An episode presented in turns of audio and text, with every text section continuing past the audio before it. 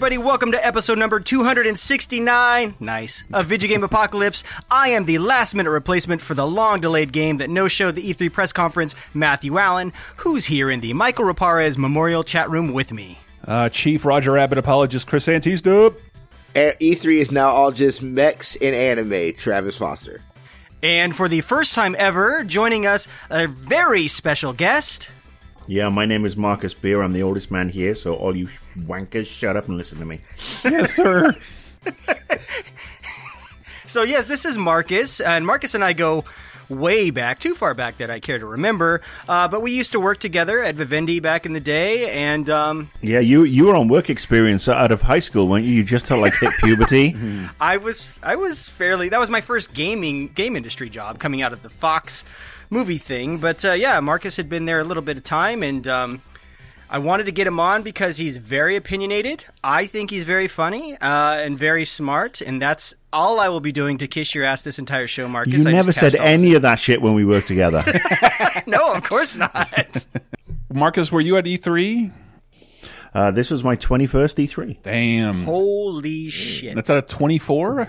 You're, so wait, your E3 years could drink officially now. Wow. Yes, indeed. Yes, indeed. And three years ago, I could shag E3.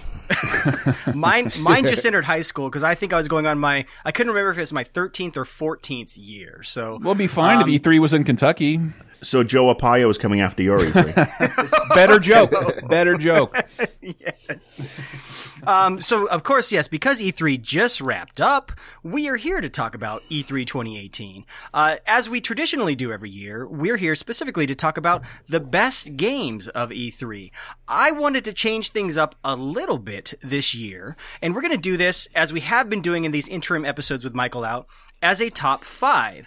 Um, but before we get to that, I just wanted to go around the room. Like, what did everyone think of E3? Just what are your overall kind of high level thoughts? Um, I am really glad I don't have to set foot on the show floor anymore. And that everything is archived and I don't need to pay attention at the moment anything happens. Fair enough. What about what about you, Marcus? What were your thoughts on the show this year? I haven't had a high level thought since 1974. Um, uh, what are my thoughts? Um, I love the public. I think they are awesome people and gamers who want to come and see the games. I think they have no fucking place on the convention floor. uh, it's a trade show for God's sake. The ESA really needs to develop a clue. And, you know, if they want to do something for the public, make it Friday, Saturday, Sunday, host at the LA Coliseum or, you know, um, or do something to split the show floors. So maybe West Hall and meeting rooms are all for trade. South Halls and Kentia are for, um, for the public. Um, because, it was ridiculous. I came out of a uh, Bethesda meeting. I'd gone in at five minutes to 12 on the Wednesday and everything was tranquil. People were doing their business, you know, uh, going to meetings. It was absolutely, you know, it was busy. But then I came out and the Bethesda booth was on the intersection of Ubisoft, Warner Brothers and Namco Bandai, or basically the crossroads of hell. Um, and you couldn't move because there was a bunch of, uh, of people just standing there gawping at video screens, unable to be, you know, process video and move their fucking smelly feet at the same time. See, I'm super conflicted about that because, like, I, I feel like, and you know better than me that E3 took place in a, it was really purposeful in a smaller world of print and vendors and with no internet. Uh, but it also is like, I don't know. As, as a as a kid, I would have I would have loved to go to an event like that every single year. So I like that they they bring the public in. But as I've always said, trying to work at Comic Con, it's just I would probably refuse to go at this point. It is impossible to get work done on at with that many members of the public. There are three damn PAXs every year in America. That's what I was about to say. Isn't this just worse PAX? I mean, I mean, literally, it, it is. It is now. Shi- it's now super supersized shitty PAX. And it's super expensive because it's two hundred fifty dollars for a ticket to get in. Yeah, but they don't stream game announcements from PAX. But they do, right? Like that, that that's happened before at PAX. Well, if you if you are a Patreon subscriber at uh, patreon.com slash lasertime, I was on bonus time this week and I gave my thoughts and I thought it was better than last year. I don't know if you agree with me here, Marcus, that last year was a complete clusterfuck and the booths weren't even, didn't, they weren't designed at all with consumers in mind. At least this year there was more stuff for people, like the general public to do. You're right. It, it's still not good. Um, but it's, it was slightly better. I don't know if it was better enough for them to keep doing it this way. I love the idea, and I was I've been championing this for before they decided to let the public in. Do the Gamescom thing. Have the split show. Here's the public days. Here's the industry press days. Totally different deal. I'm, I'm with you. You know, say either split it up into you know in the show floor or split it up to different days. The only major difference this year with the booth design is that every motherfucking publisher said, "I'm going to sell merch. Yay! Line up to buy my Assassin's Creed's novelty condoms." Oh, weird. I just I saw like loot boxes on sale. Like like the last E3 I went to, I remember like, where the fuck are these cosplayers coming from? And, mm. and it was just oh, don't get me started on the cosplayers. No, that that is awkward. But the loot box thing reminded me one of the weirdest things about the show this year is it was like the Fortnite E3, and Fortnite's a game that's been out since last year. Like E3 has traditionally always been the show about upcoming games. Fortnite had one of the biggest booths. They had probably the biggest party of the whole show, and I'm like, what are you doing? How are you? How are you going to make more money off? The, I don't understand why you're here. What are you doing They were here? selling merch. They were Yeah, selling okay. merch like Bethesda and everybody else. So you have people lining up. And of course, there was they were off at the Coliseum doing some fan day stuff as well. So you had people lining up to buy Fortnite merch or play Fortnite on the you know on the machines on the so- show floor. Um, also playing Fortnite on the switches in their hands while they were in lines. They brought their switches with them like a bunch of absolute twats, um, and downloaded Fortnite because it was av- available that day on the Switch. I mean, it, that's all it was. And the Funko thing was part of GameStop. I mean, might even be the last time we see GameStop in any form, uh, yeah, form, to be honest with you. Um, but yeah, Bethesda had merch, uh, merch there. There was just so much crap on sale and it was, and it just made it even more awkward because people are then walking around with boxes and bags that, uh, and, and then it's like, oh, I have to get to go and see the Call of Duty thing to try and get a t-shirt. Let me just push my way through here like a fucking pack animal from 1950, uh, 1850s Tibet. I mean, you know, you expect these things going up the side of Mount Kilimanjaro to have less baggage. I, I felt like an old man describing E3's like, I, I can remember when my game of show was Fortnite when it was announced in 2011. We thought it was a Minecraft clone back then. now it's a PUBG clone, and everyone look, I, I'm sorry, I'm too old. I'm too old for Fortnite. I tried playing it. Well, I, I tried. I've always said that. Like, I, I, we, Dave and I were the first. We got, we got advanced code for the game. We loved it when it was this fortification multiplayer thing and the battle royale thing. I cannot mix those two gameplay elements together. I like PUBG. I'm just, I, I'm too old and not fast enough to build shit while I'm trying to shoot stuff. It's fucking King of the Hill. I can't. They basically rejigged King of the Hill and added a gassy cloud. What? I mean, it's ki- it's King it's King of the Hill for people with acid reflux. that game just ain't right, Bobby. And did they ever? Did did Sony ever? Uh, the biggest news for me that came into E3 was Sony locking people out of Fortnite forever.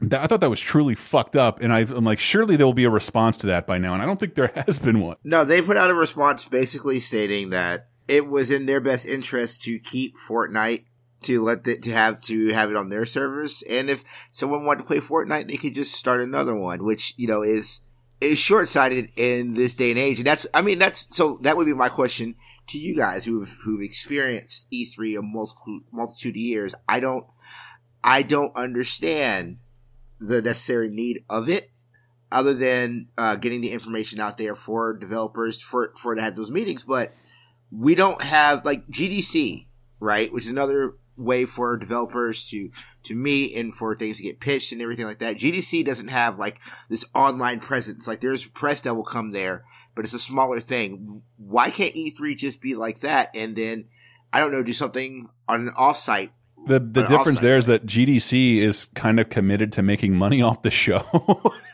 Whereas E3 is this like showcase where hopefully they make more money from retailers and consumers. Give and and, and, and if there wasn't a, a Super Bowl day for video games, we'd ask for one. So I'm But glad that's the thing. E three is not this Super Bowl game, uh, day. I'm gonna, I'm gonna uh, take issue with that one. And look, the ESA. Are you a Geoff Keighley guy? You, like it's the it's the Game Awards. no- they they're the Super Bowl for E3 or video Oh, games. don't talk to me about the Game Awards. That's Jesus uh, excuse me. That's the Keeleys officially, folks. Come on, come on, respect. Y- n- uh, No, um, and I'll say that again. No, now might be a good time for me to um, tell people Marcus is also known as the annoyed gamer. all right, all right. I want to make sure we have time because we know Marcus, you're on a bit of a time constraint. I do want to get to our top five, and um, I do want to go over a few ground rules. So, with the top five games of E3, uh, these are games that had to have been announced or shown prominently at E3 um, during the press conferences, show floor, even in meeting rooms. It doesn't matter. Uh, it does not have to have been playable at the show, and it does not necessarily have to come out this year. It does need to be a full game, though. So, no no expansions, no DLC like the Forsaken stuff for Destiny 2. You just don't want me to talk about Metal Wolf Chaos. Actually, I he just doesn't want me to talk about Cuphead's DLC. Metal Wolf Chaos did qualify and was on our list.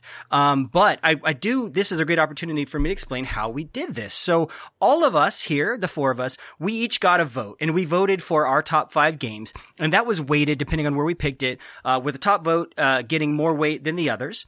And then we also, for the first time ever, opened up voting to the official LaserTime Facebook community where they voted. And I basically created a poll with, it was over 80 entries. It was like every game that was shown at E3 and they voted for that. And we took their top five and collectively the LTC is representing one kind of person voting in this competition. I took all those votes, compiled them. The games that received the most votes or received the most, you know, they were higher up on people's lists all together formed a top five. Now, because we will all have kind of entries that didn't make the top five final cut, what I want to do after our top five is those, you know, we'll be able to kind of talk about the one or two games we had on our list that nobody else had, say a few words about them. But for the top five itself, we, we used this kind of weighted voting system. And actually, I will point out the LaserTime community nailed it. They got the exact top five much, that yeah. we're going to kick into right after the break. Let's get scratching. Would you like exclusive bonus podcast commentaries and more from the LaserTime crew?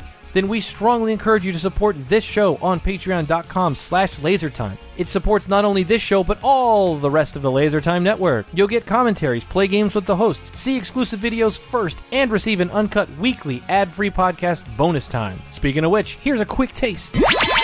But there, and then um, somebody just randomly wanted to have a um, cannibal movie feature, uh, double feature. So they brought like all their friends, made like cupcakes with like body parts on them, and like took Cannibal the musical and Raw. You know, so it was. They just felt like it. I It remember wasn't- somebody for their birthday uh, showed the Blu-ray HD version of uh, Nekromantik, Yeah. Oh my and invited all their friends What is out. Nekromantik? Oh my god! It's a German horror Oh, film where a chick fucks a corpse. It's like the whole movie's about her Fucking a corpse? That- Pretty much, and there's a it's- sequel too.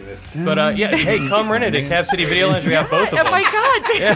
But I just thought it was so great. You know, she brings all wherever her you friends, are. and they're like, "Oh, I don't know what this movie is." It and then was you had a people, blast. you had people coming out during the movie just to catch their breath. They're like, "I don't know." Truly, It's like, I mean, multiple people and just I mean, like this like chick's my losing friend, their but minds oh, in oh, there. man, I gotta go outside and have a smoke break. This movie's horrifying.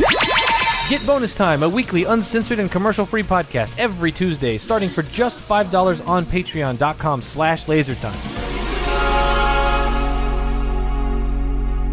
And we're back with our top five, which is Chris.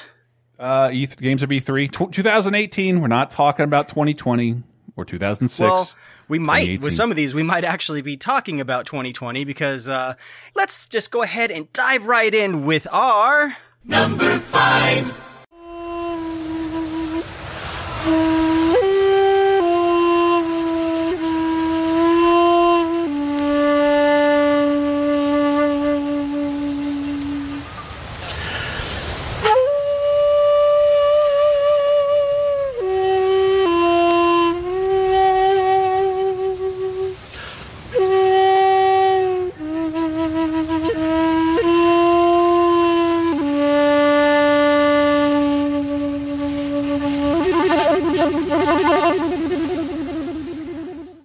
folks, you didn't just accidentally skip to your relaxation podcast. We heard the intro to, uh, and, and it might be Sony's most notorious moment of the show.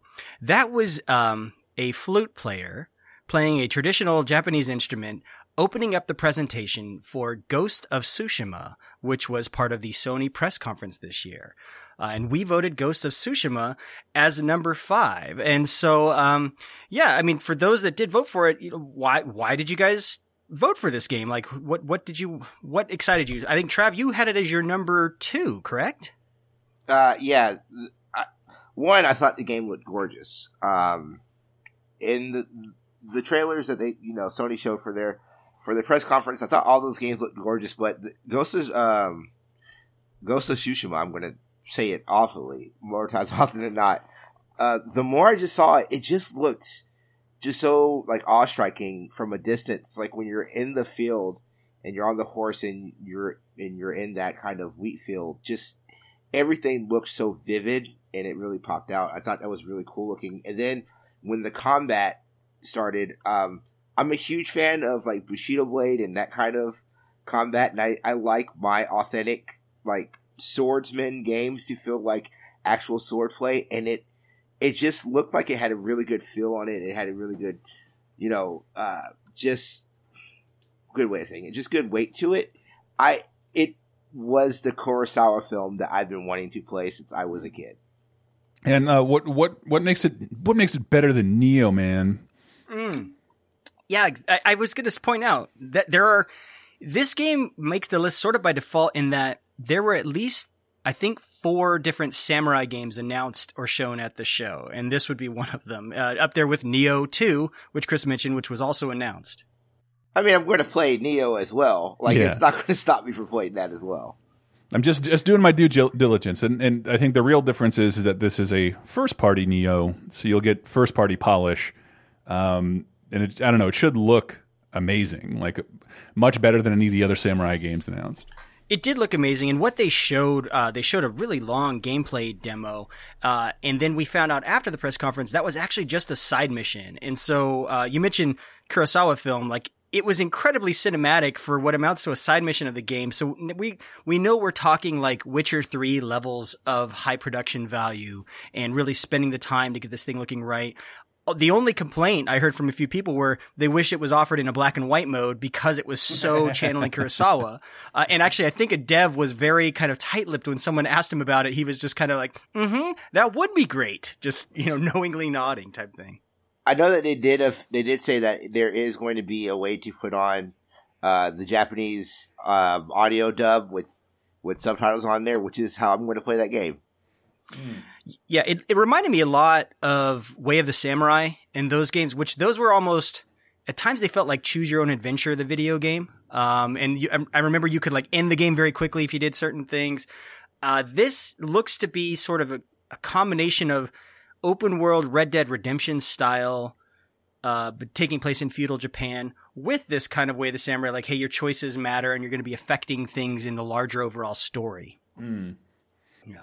Uh, and which is, uh, Trav, do you know which, which is the studio? I'm, tr- I'm, it's not Sucker Punch, is it? It is Sucker Punch. It is Sucker one's Punch. Sucker yeah, Punch, this yeah. is Sucker Punch. And I mean, for a studio that worked on, um, Sly Cooper, and Infamous, and that's kind of it. yeah, it, it's shocking, like how different it looks and how different the combat is.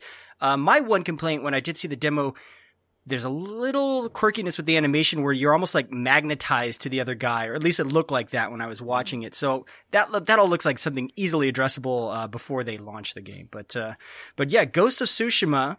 I think that was announced at the end of last year, kind of out of nowhere.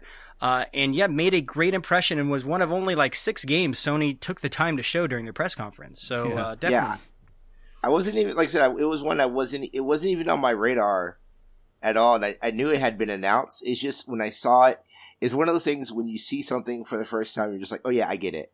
And I Mhm. just saw it, and I was like, yeah, I, I get it. I, I need this in my life.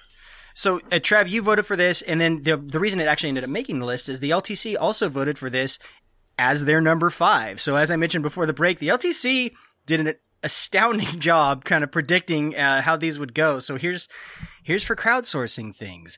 Uh, so that was our number five. Let's go ahead and kick in with our Number four.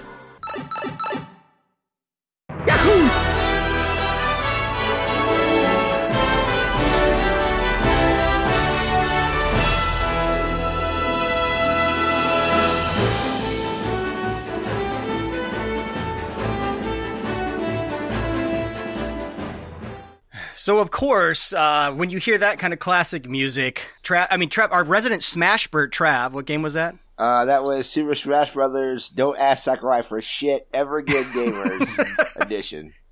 And why would you say don't ask him for shit? Cause fucking Ridley's in the game, and every character that you ever had is in the game, and wave dashing is back. So shut the fuck up forever. This is what this game is now. Yeah, it's we we like uh, it's odd how we nailed a bunch of this shit in our discussion pre E3 about Smash. Want to say that good on everyone, Trav, Mad Me. Uh, but is this even a new game or just like a best of? They they actually did confirm it's not. Remember on on last week's episode, we were wondering is this like a Wii U to Switch port Ultimate version?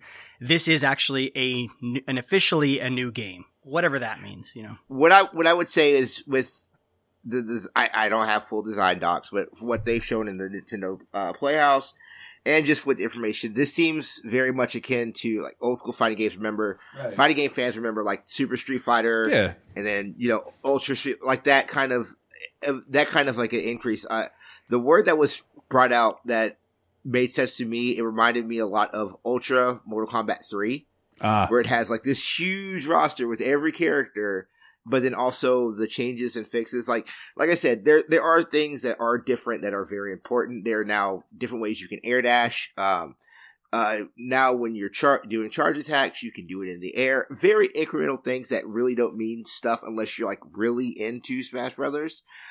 For people who are just like going to pick up to watch Nintendo characters smash into each other, you have all these new characters. You have every character, and they're going to probably announce. I think there is at least confirmed two more uh, with the Amiibo release. I know Sakurai said that because they are putting every character in there, Yeah. there is not going to be a huge roster increase. But Mm. I, I think. Well, I'd seen a I'd seen a, an image from I think it was the show floor that showed the Ridley uh, amiibo, and then there were two amiibos just marked as coming soon, and so the assumption was there's at least two more of those to announce to tie in with those amiibo. Yep. Cis characters don't get amiibos yet. Yet, uh, and this made our list because Chris, you voted this as our number two, as your number two, uh, and then the community voted this as their number three. Although I will say, our resident Smashbert did not vote for this game, and your explanation to me, Trav, was what? it, it, it gets too much love anyway. Like I, we, we're, we're, You you assumed it would make the list, but then you also told me I am a mech and I am samurai, Mech Samurai boy, through and through. through. I like, you know what? I like Smash Brothers. I also like mechs and samurais. You know whose opinions on Smash I want to hear, Marcus? Because I might have gotten into a little trouble last week when I called it Nintendo's brawler for babbies. Marcus, what do you think of Smash? Oh, I'm sorry. You can confuse me with somebody who gives a fuck. Yeah, that's about what I thought.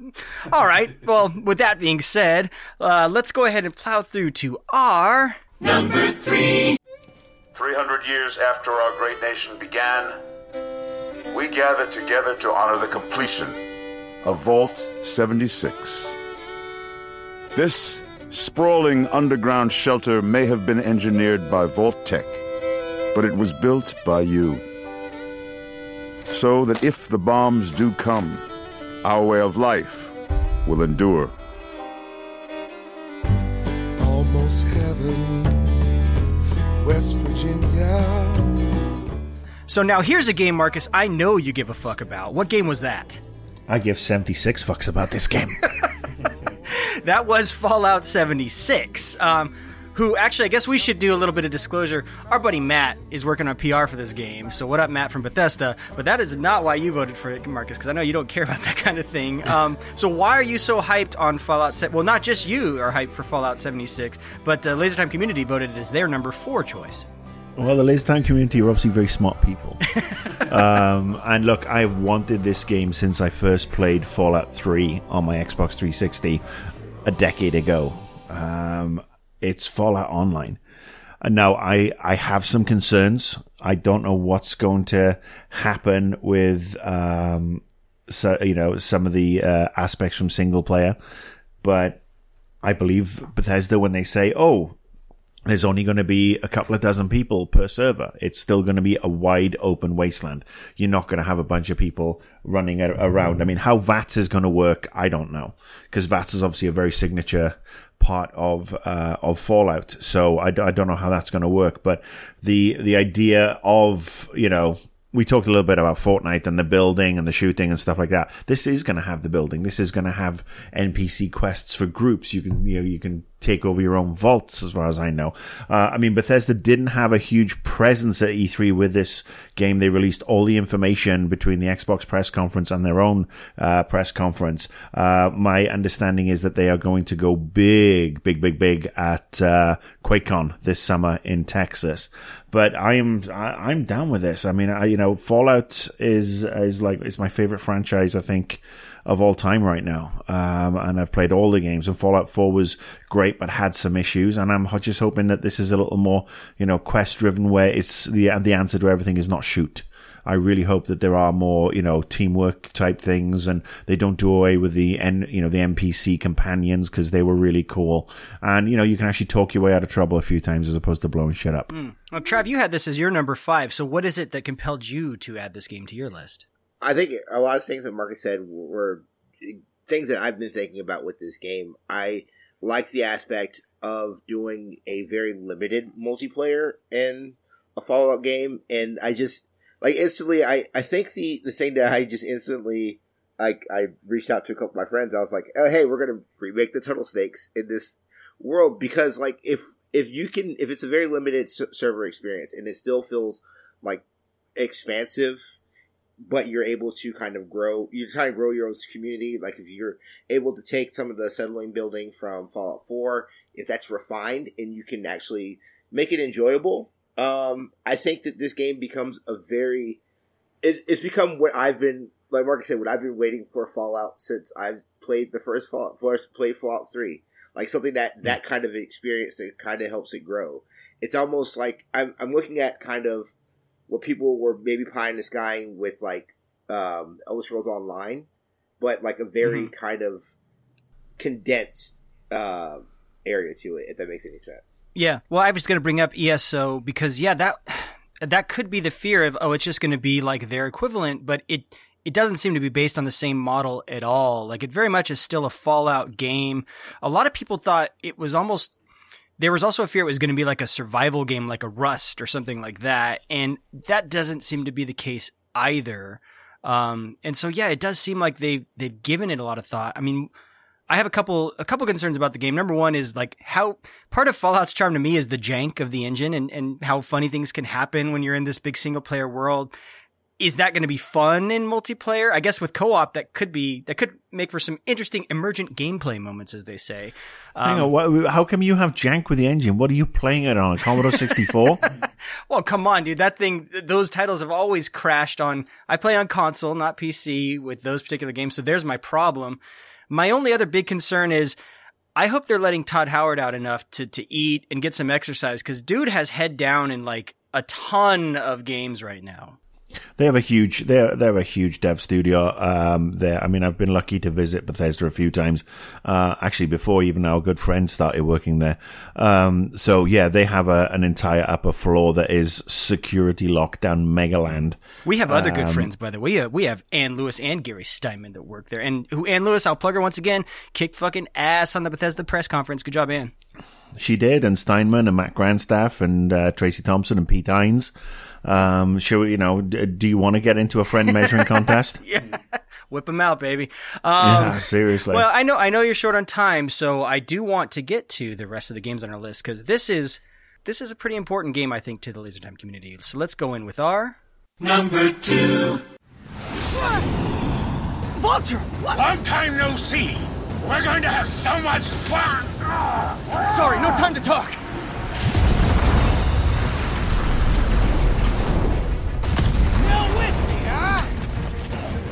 Okay, I got the security cameras back online. How's it look?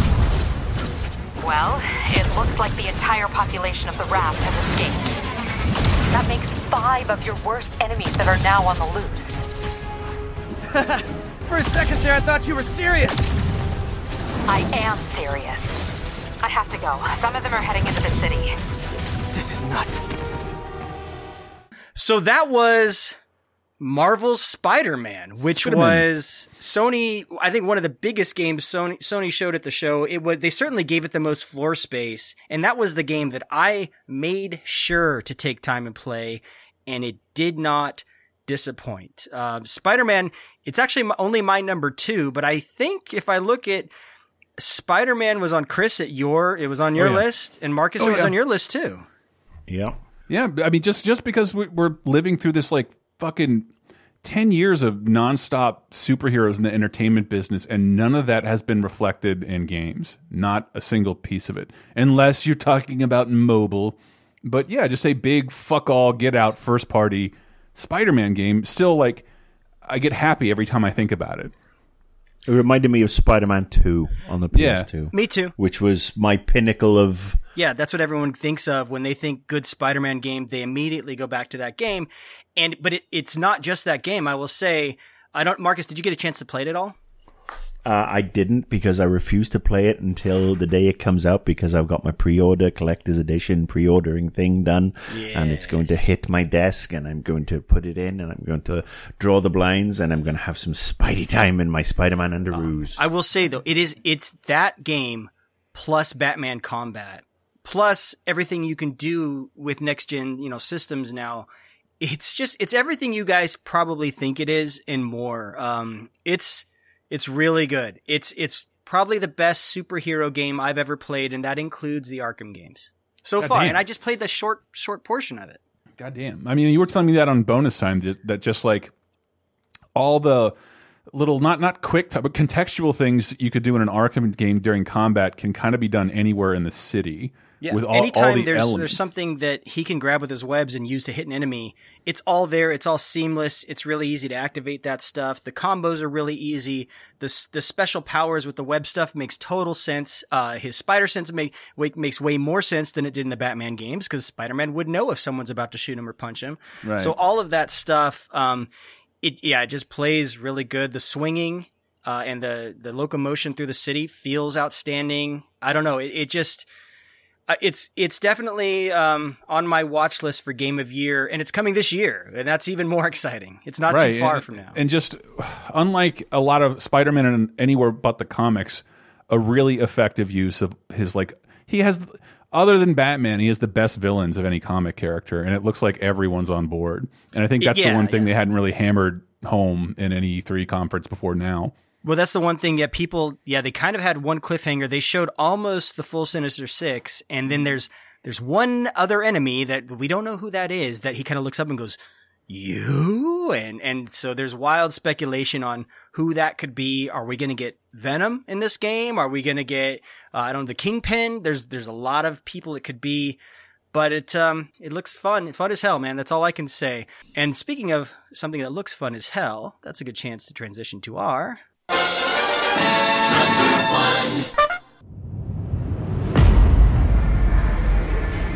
In 2077, they voted my city the worst place to live in America. Main issues sky high rate of violence, and more people living below the poverty line than anywhere else.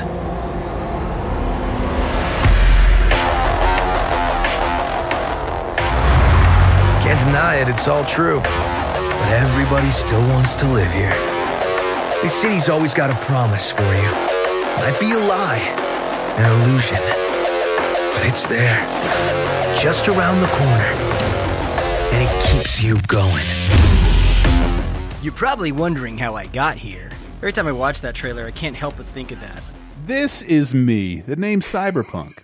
that was Cyberpunk 2077, the next game from CD Projekt Red. And this thing, folks, almost unanimously took our number one game. Um, it got the most points out of any game. Uh, it was voted number one by the LTC, voted number one by me. Uh, T- uh, Trav, you had it as your number one. Um, ev- all of us are looking, uh, Marcus, you had it as your number three. Yeah, I had it my number three because um, I'm sick of waiting for it.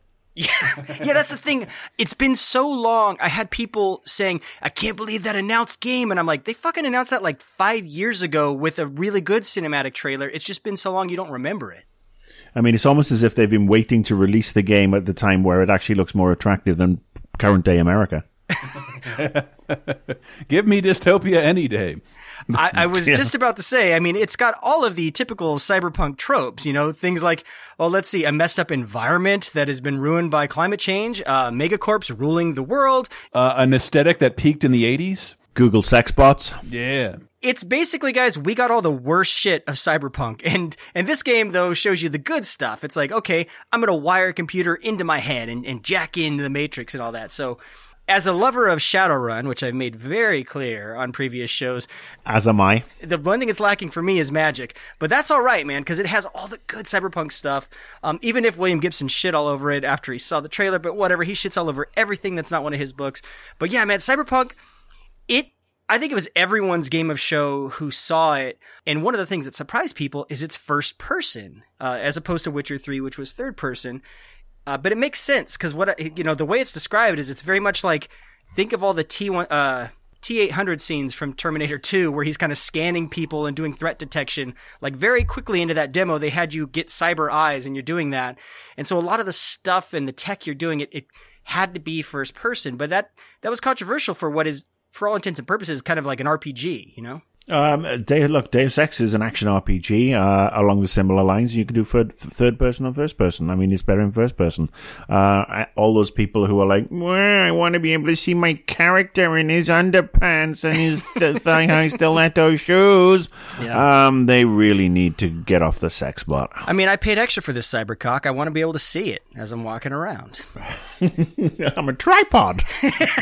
it's funny you mentioned Deus Ex because yeah, I mean, very much like all of a sudden now this game is more kind of competing with the Deus Ex where I would have put it more in that Witcher Three school before. I I don't know. It for me though, it looks like the most video game ass video game, but also like the perfect video game. And kind of just what we've all been waiting for 40 years or more, like for video games to be able to do everything they're promising in this game. And yeah, for someone who like, um, I on paper love The Witcher, but the setting of Cyberpunk is what I'd prefer to do all of that in. Yeah, I I, Mm-hmm. I really don't care for the Witcher games, but I love how they look, and I cannot wait to play this game because it's more of my aesthetic, more of my charm, and yeah, I I like how it looks as well. So it, this will be the CG, CD Projekt Red game I will devour. Yeah, and I can't wait to play it in 2025. Uh, so that's been our top five, folks. What we're going to do, we're going to mix it up a bit again. We're going to take a second break, and because we know Marcus has to go right now. When we come back, uh, uh, Trav, Chris, and I, we're going to talk about the games that were on our list or on the LTC's list or even Marcus's list that didn't quite make the cut. Say a few words about those. And then I'd like to talk about a few of the games that might have been overlooked just because there were so many games announced at E3. There's, there's some good ones that kind of no one's talking about. So I want to give them their due. Uh, and then we're going to kick it with the community segment, the question of the week. Marcus, thank you so much for joining us. It's been a pleasure having you. I can't, you know, I'd love to have you on future shows. You've been great. Definitely, I'm down to come back. Um, I will talk quickly about the one game that's on my list that didn't make anybody else's, Hitman 2. I got to play it behind the scenes at the Warner Brothers booth. If you've liked any of the IO Interactive Hitman in the past, uh, what can I, th- he's back. I mean, I got to play a mission set in a racetrack where you had multiple ways of killing, uh, one of two targets. And it was just, it felt just like the, the quality, the best quality IO Interactive, uh, gameplay that you could have from a Hitman game and it looked absolutely gorgeous as well. So you you guys can cover the rest of the shit I, li- I listed. Thank you so much for having me. Thanks, I Marcus. unfortunately have a prior engagement. Hey, thanks for being here, Marcus. And again, we hope to have you on a future show. Folks, stay tuned. We'll be right back after the break. Country roads, take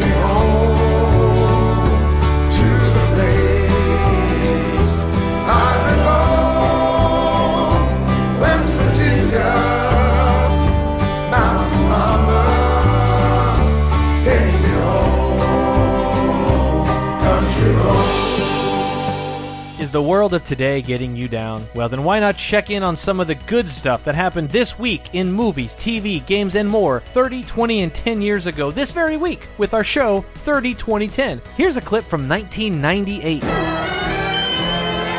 It's a little bit of news to kick off 1998. Uh, the, oh, the AFI releases its top 100 films list. My word. I remember when this happened. I think they did like a special, right? And I Yes. I watched it and I bought the magazine that went with it. I was It was uh, my, around my 61st birthday, and this was like my summer. It's like every time I meet anyone else who's into movies, we gotta start arguing about this shit and what shouldn't be on there and what should be higher, and blah, blah, blah, blah. we're terrible. All right, so the top 10 uh, uh, from 1998 from the American Film Institute. Citizen Kane number one, the Red. Casablanca, Red. Godfather, Gone with the Wind, Red. Lawrence of Arabia, Red. Wizard of Oz, Red. The Graduate. Throw it away. One of my big arguments on this one, though, just in the top 10, Lawrence of Arabia is only in there because it was made by American money, but it's also on the British Film Institute's list, and I think that's where it belongs. Oh, is that why Never Ending Story is in the top ten? German yes, that's the only reason. Jump into the past with 30 2010 every Thursday on lasertimepodcast.com or iTunes, Spotify, Stitcher, or wherever you get your podcasts. Five, four, three, Went out one night to make a little round. I met little Sadie and I shot her down. Went back home, jumped into bed.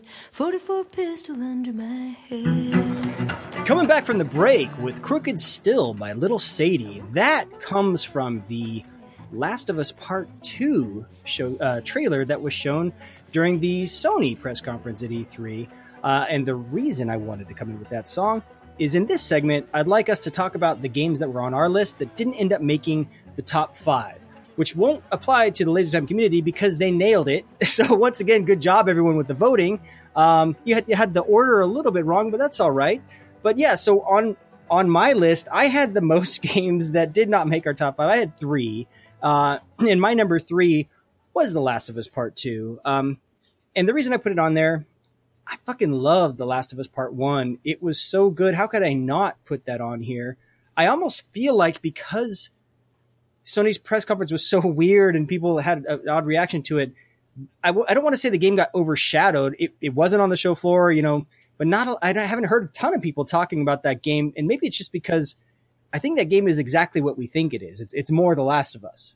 Well, I think there are things that make it look a lot better. Um, one, the game looks gorgeous being built for the PS4, so that's really awesome. Um, it's also very like it's very gruesome. Like there's that one scene where you see the guy being hung, and then his entrails fall out, and then you see Ellie, you know, grabbing an arrow from an enemy, and it's not like one of those things where oh, I'm going up to a weapon, it'll apparate and go into my inventory box. Like it's no, let me pull this from this guy. Like it, it looked it looked really cool. It just it.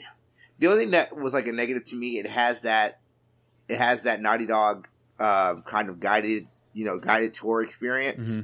Mhm. That I'm, I'm just like I'm very wary about with with trailers. Like nothing that these games are ever bad because they're not. It's just every Naughty Dog trailer seems like feels like the same to me, even though like they always look great and it's always interesting. It just seems very much the same. Yeah. And I and I told you that on on bonus time that like I thought Last of Us for me overstayed its welcome and that like its characters and premise was like super compelling and then like I just didn't the gameplay didn't rub with me all the way.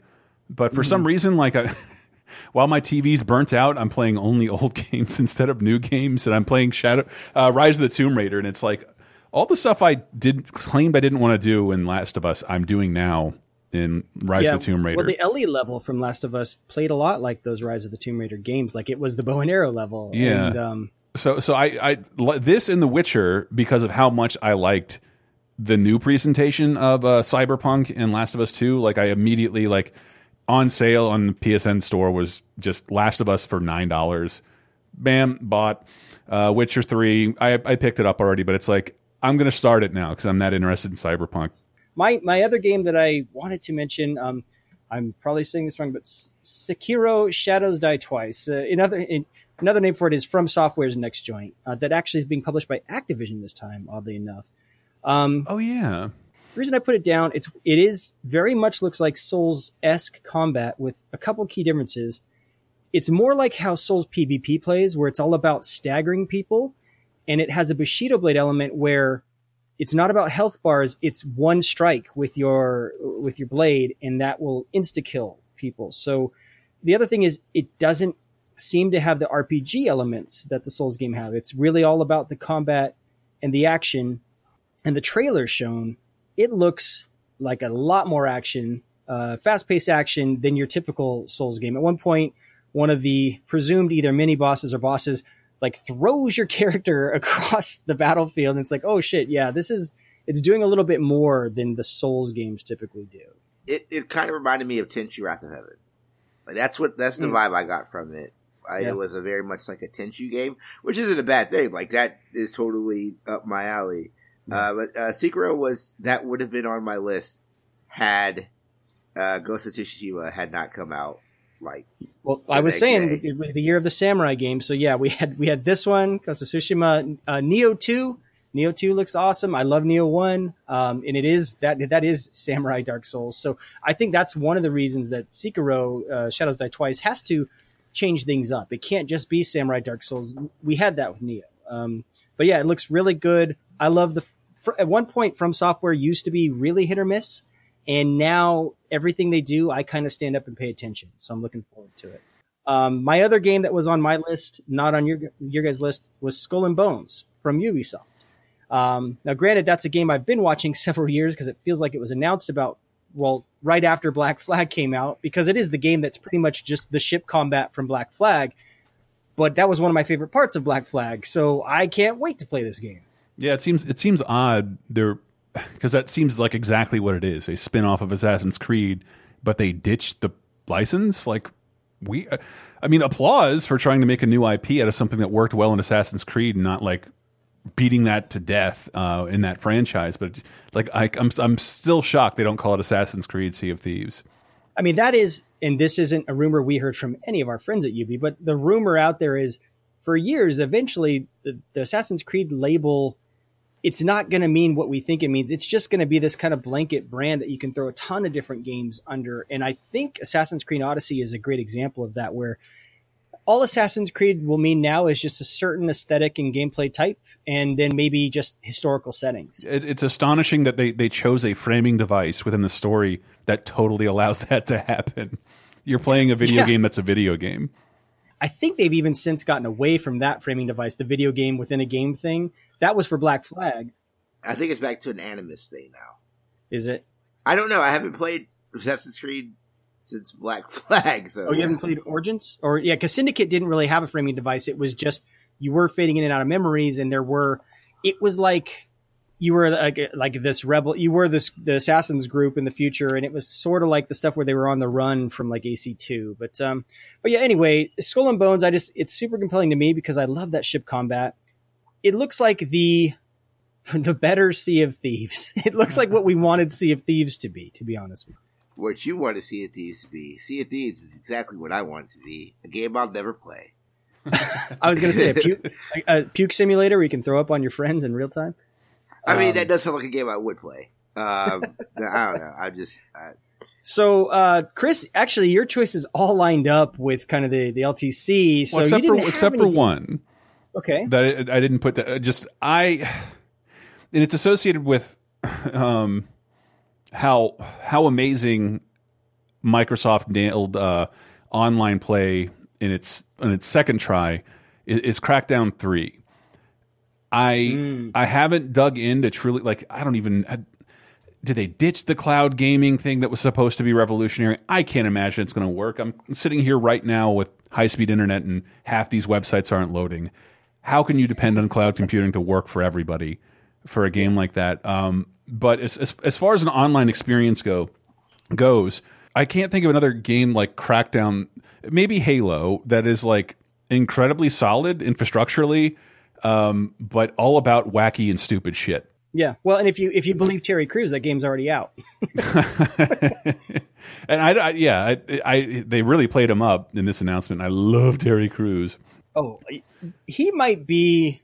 Shit, he might be one of my favorite actors of the past ten years. Like everything he does, I love. Is there anything more wonderful than the Great American Scallop?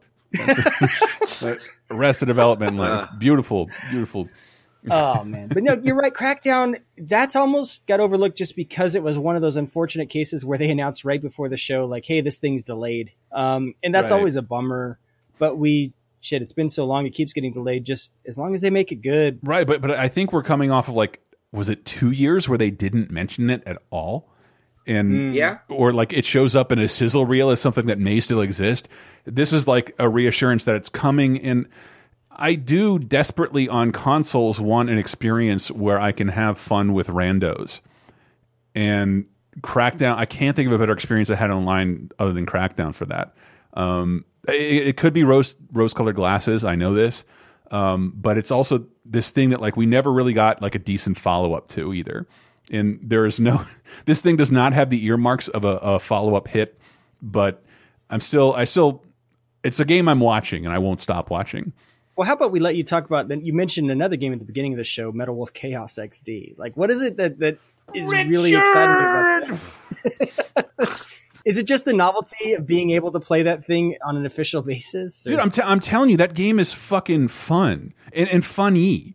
Uh, I don't. I, it's it's not. I don't think it was done on a sincere level to be that funny, but this really violent, hilarious look from a Japanese developer on what they think American politics is, Mm. and what what an American would like to do. Like, yeah, I think the president would like to roam around in a mech and murder uh, murder members of our military indiscriminately with lots of blood. But the game is Well- hilarious and, and super violent and just I don't know. It's it's never not entertaining and it's super fun.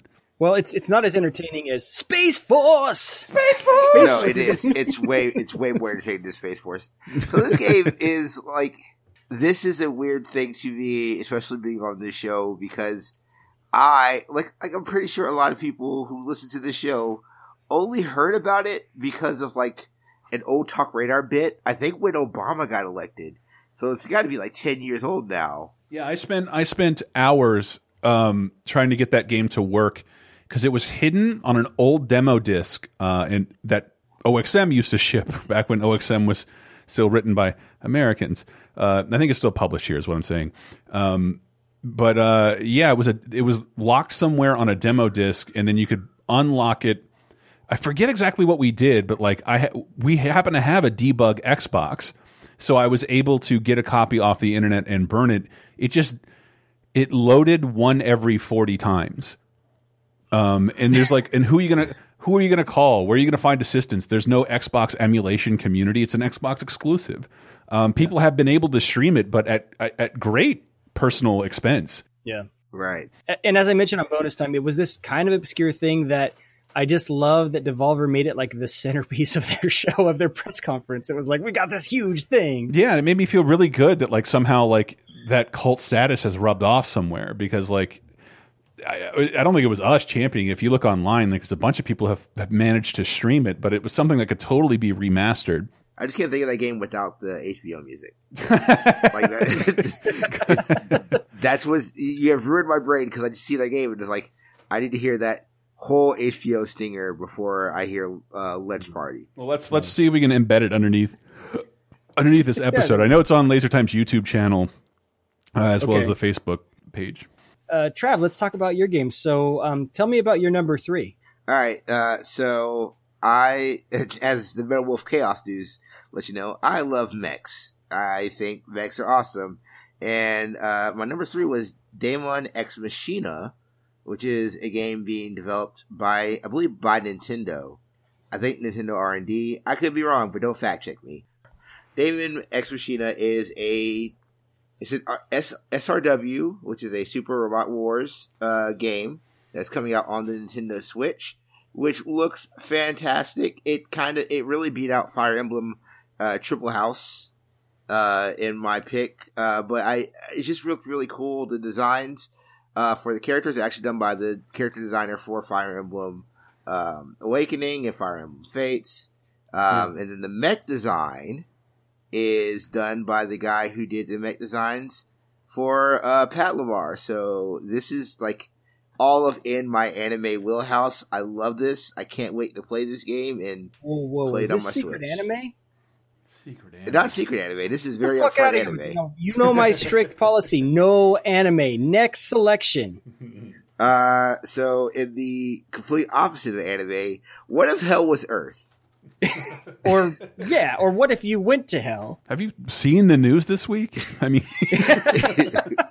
Well, yeah, we're we're living in the dark cyberpunk future. We all know that, but um, Yeah, so Doom Eternal. I I I don't know why I didn't think Doom Two was going to come out. I just ne- never thought about it. Uh, but yeah, when Doom Eternal came on and you hear those double pedals, I was just like, yeah, fuck yeah, let's do this. Like let's let's Mhm. fucking do it. Let's let's fucking rip shit. And Doom is in now. You're going to be fighting hell on Earth. So again, like Chris said, it's nothing new. Is that how how new is the new Doom?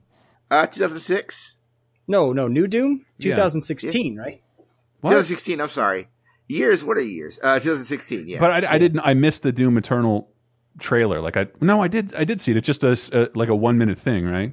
It's it's like a teaser thing where basically you, it has the metal playing. It shows a bunch of creatures from hell, and yeah, it, it's very recognizable as oh shit, that's that's that is very Doom. But do do they say anything else about it? Because you have you have Rage two, and not Doom two. Rage two. Well, yeah, Doom. So if anything, yeah, the the subtitles tripping me out a little bit because if it's like Halo Infinite and then Doom Eternal, that would almost imply like an ongoing service game more than a sequel. Oh Jesus! And I and I'm worried because the worst part of Doom was the multiplayer to a lot of people, and I think they did clarify. Hopefully, Trav, I don't know. This was on your list. Did they clarify? Is this single player or is Is this? a single player? Is a single player? Well, there is. Uh, there might be multiplayer. There'll more likely be a multiplayer because how do you ship a game without multiplayer, even if it sucks? Uh, but no, this is a single player game. Um, I think the reason why you don't call it Doom Two is that this game evokes a lot of like. There's a lot of references to actual Doom Two in here, like to the point where there's aliens that you're not aliens, but there's there's demons that you're fighting on Earth. If you guys remember your Doom lore, uh, Doom 2, you fight demons on Earth. So I think there's a lot of iconography that kind of ties back into Doom 2, which is why I think they called it Doom Eternal. I I just you you asked how do you do a game without multiplayer. That's sort of what I Bethesda. If anyone's going to do that, they're the publisher that will because Yeah, but they're also the publisher that everyone's giving shit over for Fallout seventy six. Yeah, but they're but they're remember they're the ones that like, hey, we haven't. I think their whole thing last year was we haven't given up on single player. I would just love it if in the year that Call of Duty drops the single player campaign in favor of just multiplayer, if Doom's like, no, we're just doing the campaign because you guys didn't play that multiplayer bullshit, and that's like, I don't know that you could charge sixty bucks for it. Is the thing. Yeah, I mean, like I said, I, I think Bethesda might be okay with that. I'm not sure about id, and I'm sure as shit not sure about ZeniMax being okay with that. Mm. Okay, so that's that's your list. Marcus did mention. Uh, oh, oh, here's well. Can I get a bizarre one out of the way? Yes, please. I thought Battletoads was about four years too late of an announcement to make. Everyone thought when it was in um, the fighting game, shit, man, I just totally blanked. Kill- It's, Killer Instinct. Killer, Killer Instinct, Instinct. Thank you. That when those characters appear in the fighting game, it was that was going to be the next next year. That's the announcement, and yeah, four four years later, here we are. Not that I don't think the world, uh, Microsoft could do something amazing with Battletoads because really, who gives a shit? Like it just has to be. In I was about to say, is is Battletoads even good? Well, uh, Battletoads and Battlemaniacs is an amazing game. Uh, several levels in the original Battletoads, given a couple like Game Genie codes, are fucking fun. But it's needlessly difficult. And now we know why, thanks to the Rare Replay documentary. Um, they wanted to extend the game to make it full price, as happens nowadays. Um, but like, what what the fuck could Microsoft be doing with Battletoads that they don't have any gameplay reveal for a traditionally 2D game that comes out in a year? Like the last time you guys did a 2D game, uh, it was called Cuphead, and it took half a decade. So yeah, it was two guys, granted, but yeah, um, it's a good point. I don't, I didn't even know it was two D. I didn't know. I, I don't know that it's I don't know that it's 2D. I just It's- don't know so why it's you would. officially it's uh 2.5D. It's a 2.5D beat 'em Hmm. up. Well, there's no gameplay yet. Which, yeah, you're right. There's The, absolutely the no answer to your question, Chris, how do you do it? Is when you have to fit 50 games in a press conference, you'll fucking you'll throw everything you can in there because their whole strategy was we're gonna we're gonna have the most games. We're gonna have all the games in our Yeah, no, because no offense to that trailer, I thought that this was something you could have grabbed the zeitgeist by the balls with five years ago, and the trailer looked like something like, was this greenlit this morning? Like, there's nothing to show here. and it's one of those games. I think you guys are right. There are some just stupid, insanely hard levels from the original. A lot of people are kind of looking at that game through rose rose tinted glasses. And- Battletoads and Battlemaniacs is legit great. It's but it's it's only like in like defensively good Battletoads game because we all want the world for Rash, Zitz, and Pimple. We we do. Yes, I like I like green, brown, and dark green Ninja Turtles as well. Yeah, but with attitude, and if you play the arcade game, there's a ton of blood and violence, and I think that's that's perfect for Microsoft. Yeah. Yes. The, the the the Microsoft, the studio that famously censored Conker's Bad Fur Day. I know, I know, but it's a different day. so Marcus did bring up Hitman 2. I just wanted to kind of say a few more bits about that game because it looks great. The big difference here is it's changed publishers. So this was, you know, Square Enix basically gave up the rights to Hitman and let the studio take it. This is being published by WB. The big difference is it's not season 2. It's just a full sequel they're going to release all at once. And I don't I don't know how I feel about that because I what I loved Right. about the last one, you had like hours to to really explore those levels, and if you just blew through that game with like one or two playthroughs of each level, you weren't doing that game justice. It was meant to be played like no, really learn the clockwork of this level and explore. Yeah, my, my, my problem with the, the new Hitman was just that like I never made any progress. I just kept Yeah. fucking around. It- and it's perfect for that. And it put in a lot of systems though that it would it would basically kind of reveal a lot of the, the ways you could kill your targets in there, and it and it it rewarded you for doing so, and you would slowly get mastery in each of the maps, and the mastery would unlock more stuff, and it was really deep because they had to do that because it was like, hey, it's going to be another month. You're going to be playing this map for a month. But see, I, I I like that aspect of it, and I'm really upset that it is going to be out in one game because I did like going through Sapienza and then going through, you know, I can't think of the, I can't think of another level, but going through like going like through Morocco, Paris, like like, a lot of people play through the Paris. map. The Paris map Right. great, you know. but being able to kind of like learn how to hide and seek and learn the different tales and learn, hey, here's what does with this, and it like it lets you do a lot of really cool shit. Like I just think of uh the old the giant bomb thing of like the Mexico style where you could just put name out of hats, and it like it makes it breaks the game and to do something new with it. the one thing that gives me hope is what they said about the last one was, you know, all of the elusive targets, kind of the the live elements of the game that kept it Yeah. going after launch. Um, they said a lot of people missed a lot of those because it, you know, that people would drop Dude, off. That that is the definition of like one of the most noble experiment in gaming. It's like Yep. one of those things we always wanted to see, and it totally failed when it came to fruition. You can't tell people when to play games. Exactly. So the, I'm hopeful though this time around they said one of their reasons for doing it all at once is they want to really focus on things like those elusive targets, give people more chances to play those and basically not limit it because the way it used to work is the elusive targets were sort of tied to that month's map and then they would move on. But now if they release the game, let you play through the maps, they can kind of do the elusive targets wherever they want for like that six months following launch, you know? So Or it can show up in random places like fucking Xur and Destiny.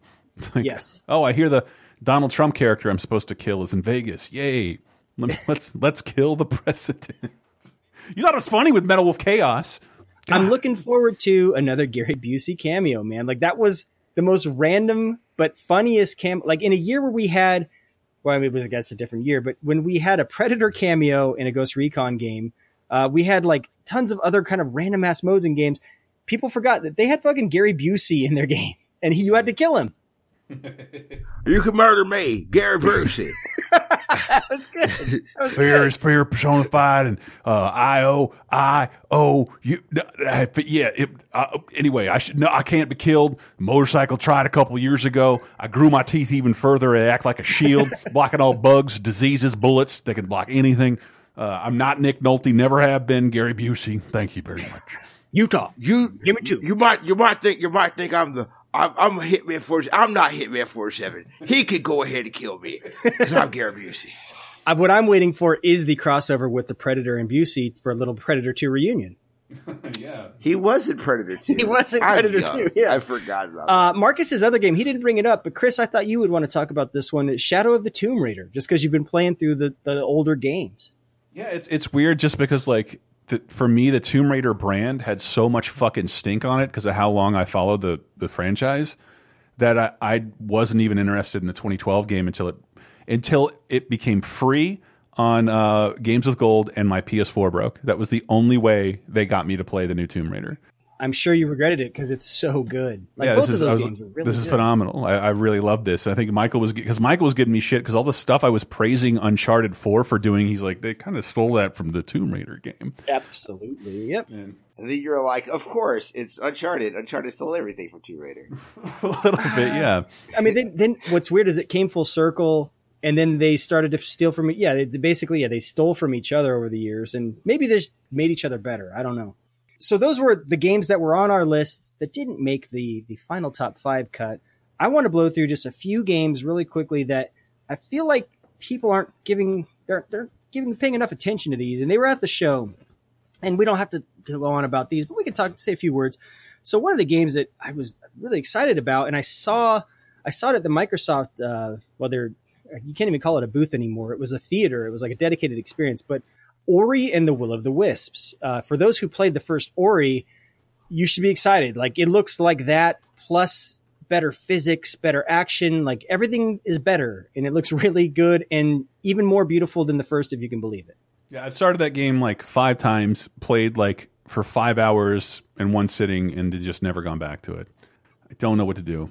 It is a I think one of their producers came on and said he wants it to be more of a Metroidvania. Like they're leaning into that this time around, which I love Metroidvania. But so do I. But like, I have never been felt com that compelled to finish any of them that aren't Metroid or Castlevania. That's yeah. I mean, I, you're talking to a man who played through Strider because it was like nothing else was on Xbox One when that came out, and that was that was decent.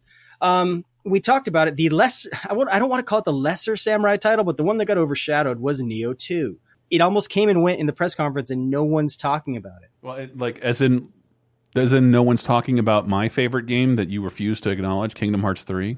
Can we not?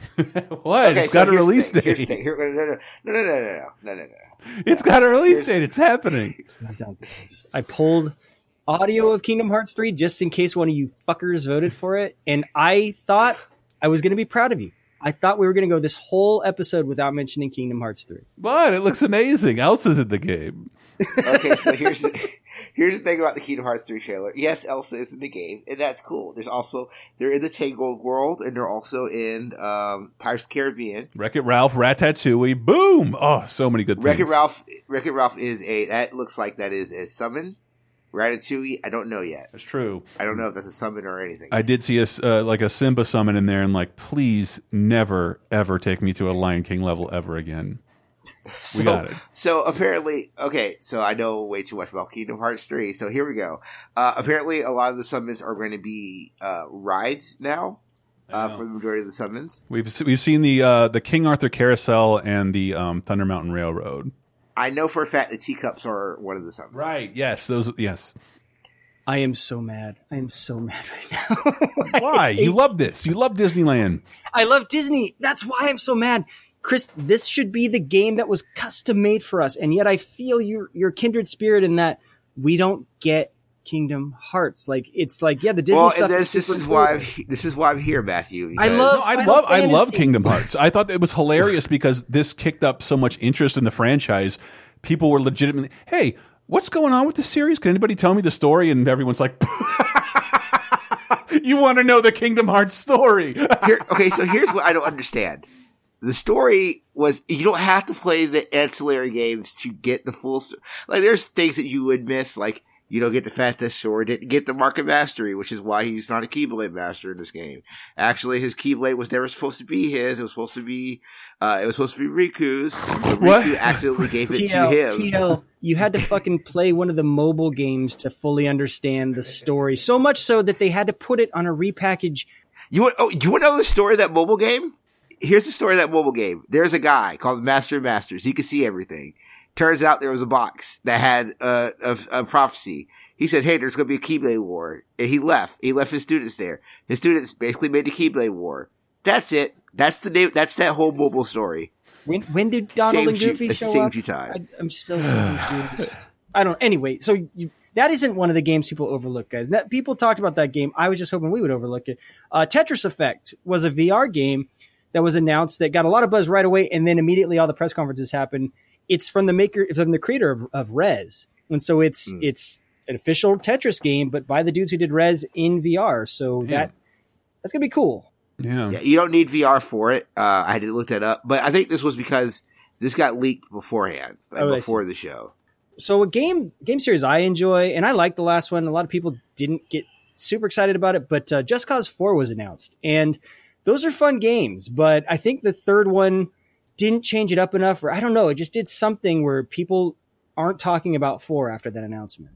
Yeah, I don't I don't really understand that either because Just Cause Two was I, I think if we're looking at history, like the most improvements over its predecessor belongs to Just Cause Two.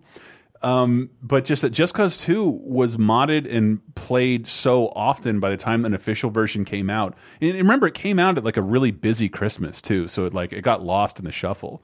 I think a bunch of people who love 2 miss 3 and don't understand why they should care about 4. I think two came out around Saints Row three timing, if I remember. It, there was just a lot of those chaos simulator open. I, I literally games. remember walking from those booths were next to one another at E E3. There you go. So and and you know, of course, GTA is always going to rule rule that roost. So, but yeah, the Just Cause games are great. The last one did a lot of fun stuff with the DLC that a lot of people didn't get to experience because they were kind of over it. Uh, but four looks awesome. Uh, here's another one that didn't.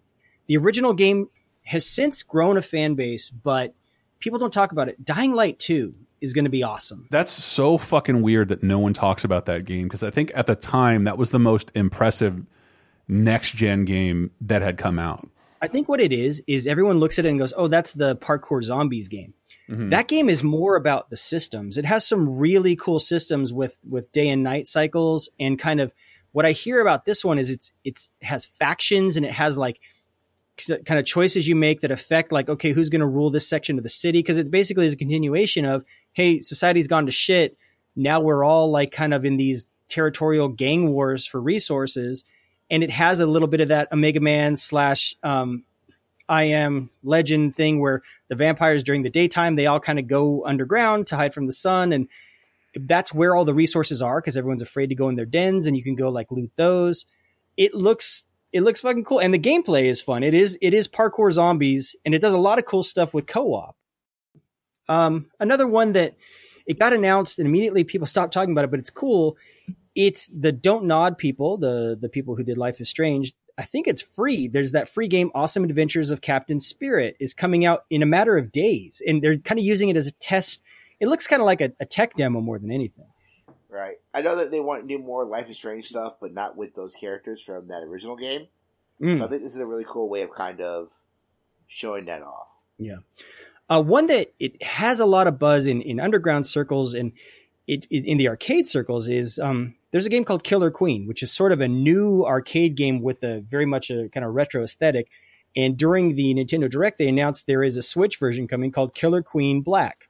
Um, and it's going to be slightly different than the arcade gameplay, but still have many of the same things. And so what's great about that though is it's really hard to find a Killer Queen machine. They they haven't made that many of them. They're mostly in like barcades and big cities. This will be, you know, everyone's chance to finally get their hands on Killer Queen. Yeah, I think there was one at Barcade in San Francisco, right? There is, yeah, that's one of the few. Yeah, you know, they say Killer Queen plays like this, but Killer Queen Black plays like this. Boom, doom. Damn, son. It's true. It's so lame. uh, one game that I mean, I know we'll be talking about this in the future, but because they didn't show anything, uh, it's Respawn's Star Wars game, Jedi Fallen Order. That was announced during EA's press conference, and maybe that's another reason a lot of people aren't really talking about it. Is What was no like a, really a piece of about like a holographic con- piece of concept art? Not even that. It was just okay. It was like Andrea Rene goes to interview. It was either West or Zampella. I think it was. two Uh, yeah, I think it was Zampella. Yeah, and he is. I don't know if he is drunk, he is, or he is high. Allegedly, uh, this is not libelous, but he's he is inebriated, and he she's like, "Oh, hey, so what are you working on?" Yeah, working on Star Wars. Okay, so do you have an idea? Is it going to be? Oh yeah, you're the Last Jedi. Oh, so is it you know before times or oh, it's in between three and four? like it, those, it's, it's like the most. So in my mind, it just seems like uh Dark Forces. We're, we're we're remaking Dark Forces. I mean, we talked a few weeks ago about Star Wars thirteen thirteen, and and maybe this is one of those cases where they're going to integrate a lot of those ideas into this because it looks to be exploring like the darker side of the Star Wars universe. Um, another one that got kind of brushed over, and I think this is more because of where it was debuted. Uh, Chris, you mentioned Square kind of gave all of their good uh, reveals away. Yeah, people shit all over Square's press conference, which would have been which was legitimately great if you weren't watching any of the other press conferences. But one of the one of the reveals from Square is Babylon's Fall, which is a new game from Platinum, a new action game. I mean, action game from Platinum that was for Square That's Nier Automata, right? So people would normally be a lot more hyped about a new Platinum game. Oh my god! Please, what was that fucking game they showed with a live action trailer? Eh, The Quiet Oh, Man. uh, Yes, the quiet, The Quiet Man, yes. the Look, quiet man. I- yes, to I have to imagine to show that to the public. There is something so awesome we can't even conceive of behind the scenes that you would lead with a live action trailer. it it looked it, it it fucking man it fucking looked like a Roku after school special. It If, It if looks that is so not fucking an dumb. adaptation of the short story in the John Wayne movie, I'll be fucking pissed off. I can confirm it's officially not that. Oh damn it! What if it's what if it's like what they thought Quantum Break should be? Like this is this is we we now have the dream of what Quantum Break would have been. It it had such a dumb trailer. Nobody is asking. Yeah. They just nobody's asking what this is.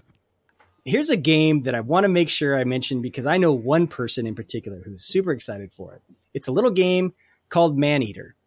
It is not Oh, God the Hall Oates song cover. It is a shark game. Yeah, and it it looks looks, to be a spiritual successor to Jaws Unleashed. And Michael is fucking stoked about that game. Yeah, I meant I meant to text him that trailer, but I, I assumed he's seen everything years before I can send it to him. So I- uh, yeah, I was looking at his Twitter timeline. He he he's been notified enough about that game. Yeah, Yeah. I think. Um, but uh, uh, old co-worker of you of yours and Michael's, Chris, uh, Tyler Nagata worked on that game. oh, did he? So Yeah. yes, I gotta Nice. call that guy. Um, one game. So those are all the games I just wanted to make sure we mentioned that I feel like they're a little under the radar, but they could be sleeper hits. One game that is certainly maybe not tracking to be a sleeper hit. It is the only game as of this recording on the official Laser Time community poll that didn't receive any votes. And that is the Gears Pop game. It is the pop vinyl themed Gears of War game. Zero votes. Man, I, I gotta say though, and I'm sure everybody said it, and you're tired of E3 recaps. That was one of the most brilliant trolls in history. Where like, oh fuck, it looks like Microsoft is going to air quote win a press conference. This is really cool.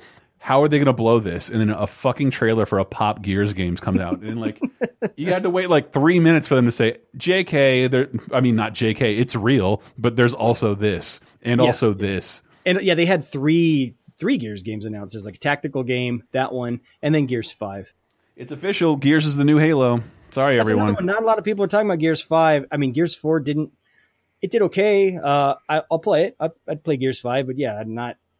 I don't know. The buzz isn't super huge about that. The Gears Five is is the Lethal Weapon Four of uh, video games. It is technically amazing, but the world doesn't want that anymore. Mm, that's that's a good way of looking at it. So there it is, folks. We covered our best and in one case worst of E3.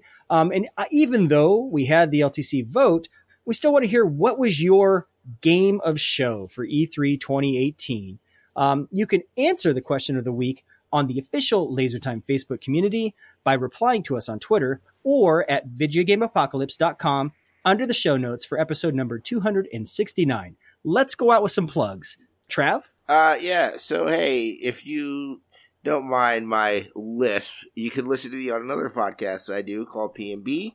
Um, you can go search for it on at pnbcast.com, um, or on iTunes, Stitcher, Google Play, all those things. Give us five stars, and yeah, patreon.com slash PNB.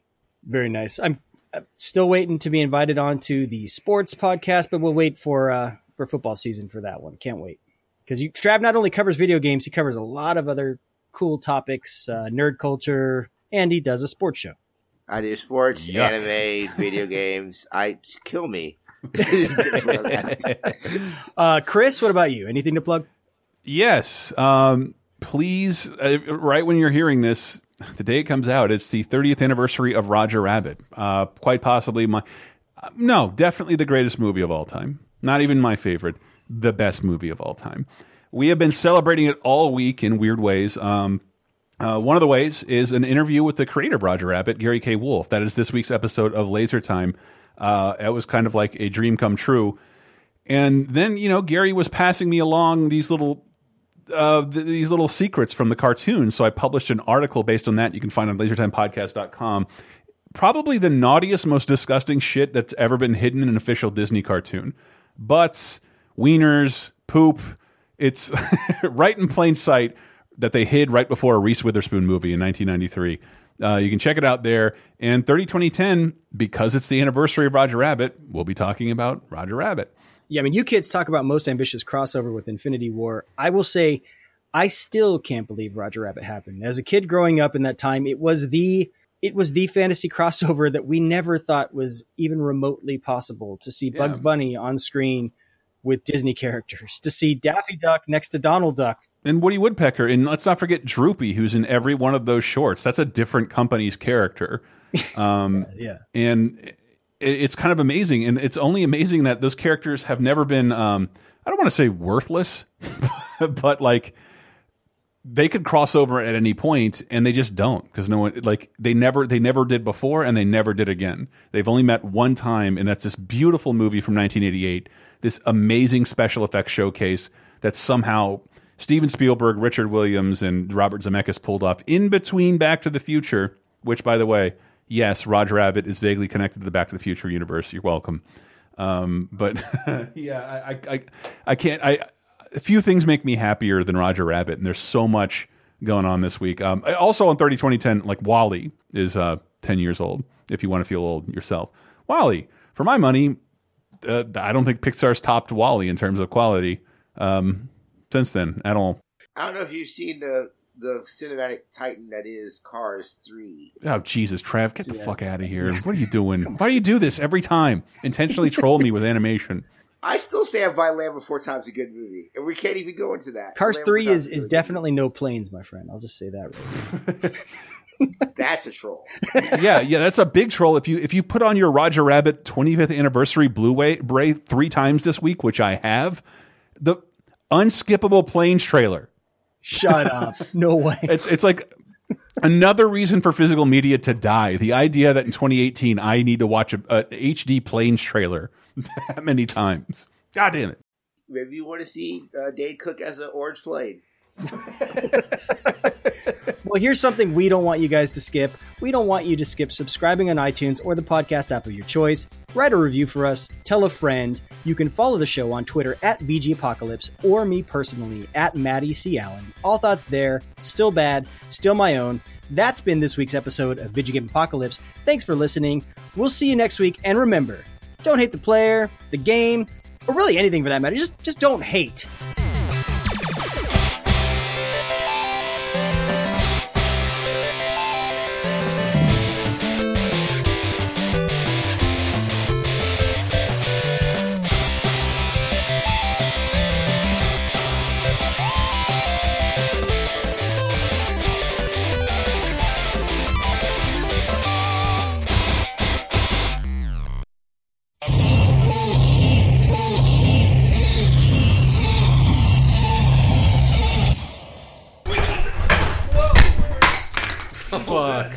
Sake.